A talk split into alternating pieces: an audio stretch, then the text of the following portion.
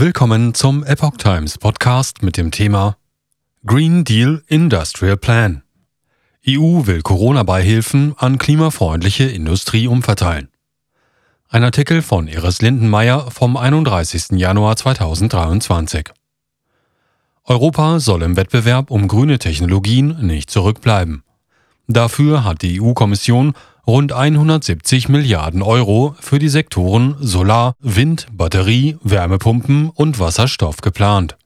250 Milliarden Euro kommen aus dem Corona-Wiederaufbaufonds.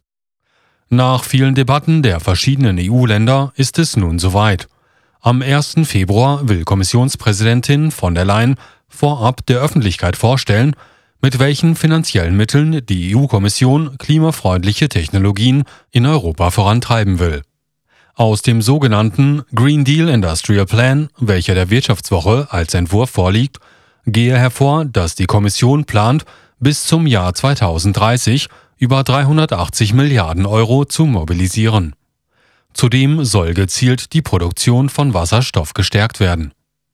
Rund 250 Milliarden Euro sollten aus dem rund 800 Milliarden starken Corona-Wiederaufbaufonds umverteilt werden. Bisher schätzte die EU-Kommission außerdem, dass mehr als 170 Milliarden Euro an Investitionen bis 2030 alleine in den Sektor Solar, Wind, Batterie, Wärmepumpen und Wasserstoff notwendig sein werden. Die Vorstellung der Zahlen erfolgte hinsichtlich des bevorstehenden Sondergipfels der europäischen Staats- und Regierungschefs. Dieser findet am 9. und 10. Februar 2023 in Brüssel statt. Ob die EU-Kommission dafür neue EU-Schulden aufnehmen will, bleibt in dem Papier noch offen.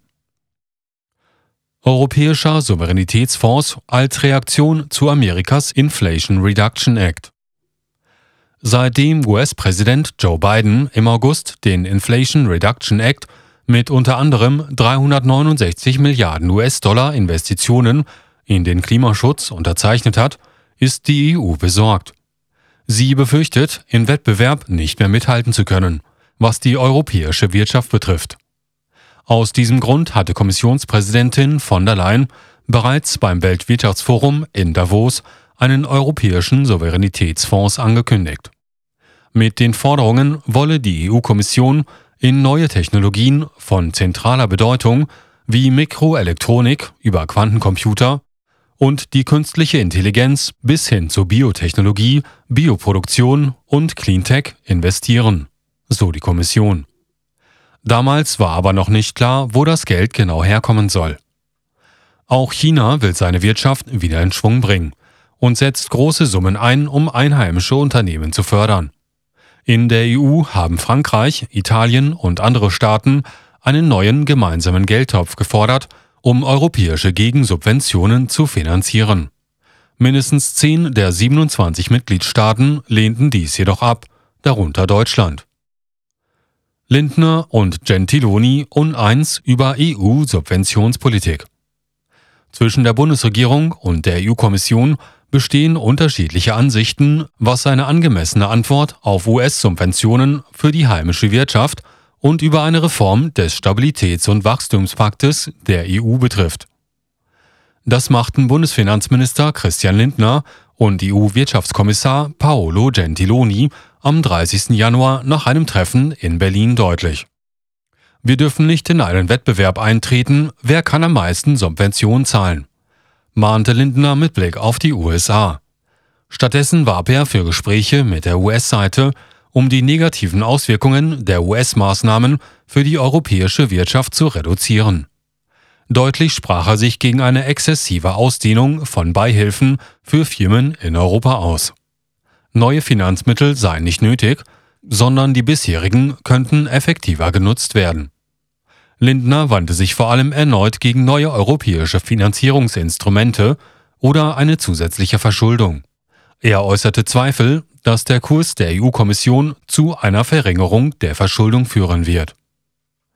Gentiloni Bundesregierung soll Widerstand gegen neue gemeinsame EU-Schulden aufgeben. Gentiloni sagte, er sei mit dem Bundesfinanzminister nicht in allen Punkten einig. Aber ich bin zuversichtlich, dass wir zusammenkommen, sagte er. Der EU-Kommissar verwies auf die für Mittwoch geplanten Vorschläge der Kommission, um die europäische Wettbewerbsfähigkeit zu stärken, so Gentiloni. Dabei geht es um eine Reform des europäischen Stabilitäts- und Wachstumspakts. Vor seinem Besuch in Berlin hatte Gentiloni in einem Interview mit der Frankfurter Allgemeinen Zeitung die Bundesregierung aufgefordert, ihren Widerstand gegen die Vergemeinschaftung von Schulden aufzugeben.